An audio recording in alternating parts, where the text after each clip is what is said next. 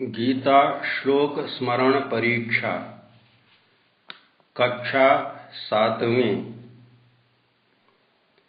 श्रेयान् स्वधर्मो विगुणः,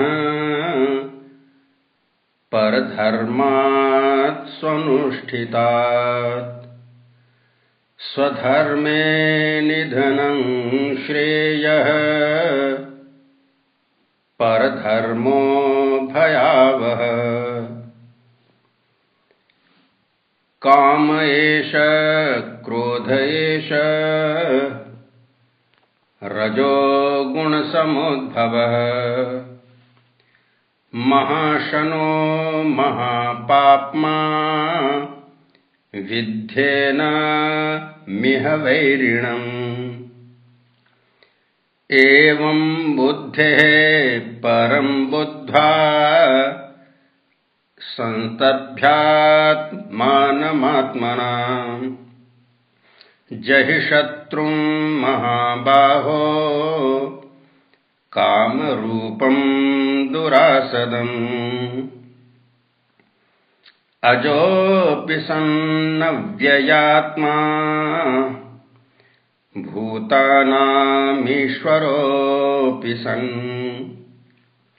प्रकृतिं स्वामधिष्ठाय सम्भवाम्यात्ममायया। यदा यदा हि धर्मस्य ग्लानिर्भवति भारत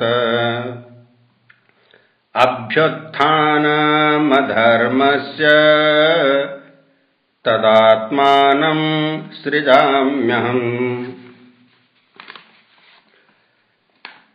परित्राणाय साधूनाम् विनाशाय च दुष्कृताम् धर्मसंस्थापनार्थाय सम्भवामि युगे युगे। ये यथा माम् प्रपद्यन्ते तांस्तथैव भजाम्यहम्। मम वर्त्मानुवर्तन्ते मनुष्यः पार्थ सर्वशः गतसङ्गस्य मुक्तस्य ज्ञानावस्थितचेतसः। यज्ञायाचरतः कर्म समग्रं प्रविलीयते। ब्रह्मार्पणं ब्रह्महविर् ब्रह्माग्नौ ब्रह्मणाहुतम्। ब्रह्मैव तेन गन्तव्यम्। ब्रह्मकर्म समाधिना। तद्विद्धि प्रणिपातेन। परिप्रश्नेन सेवया उपदेक्षन्ति ते ज्ञानम्। ज्ञानिनस्तत्त्वदर्शिनः। अपि चेदसि पापेभ्यः सर्वेभ्यः पापकृत्तमः।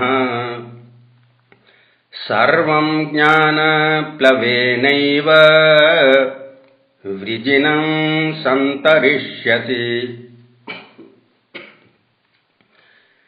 न हि ज्ञानेन सदृशम्। पवित्रमिह विद्यते। तत्स्वयं योगसंसिद्धः। कालेनात्मनि विन्दति श्रद्धावान् लभते ज्ञानम् तत्परः संयतेन्द्रियः। ज्ञानं लब्ध्वा परां शान्ति मचिरेणाधिगच्छति अज्ञश्चाश्रद्दधानश्च संशयात्मा विनश्यति। नायम् लोकोऽस्ति न परो न सुखम् संशयात्मनः। ब्रह्मण्याधाय कर्माणि सङ्गम् त्यक्त्वा करोति यः। लिप्यते न स पापेन पद्मपत्रमिवाम्भसा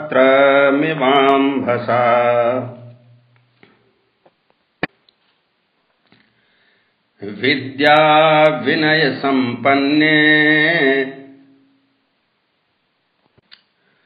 ब्राह्मणे गविहस्तिनि शुनि चैव श्वपाके च पण्डितः समदर्शिनः।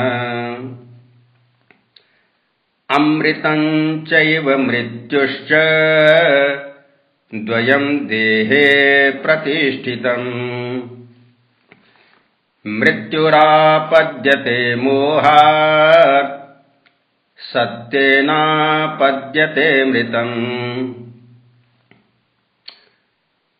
परोपकाराय फलन्ति वृक्षाः परोपकाराय वहन्ति नद्यः परोपकाराय दुहन्ति गावः। परोपकाराय सताम् विभूतयः। अभिवादनशीलस्य नित्यम् वृद्धोपसेविनः। चत्वारि तस्य वर्धन्ते आयुर्विद्यायशो बलम्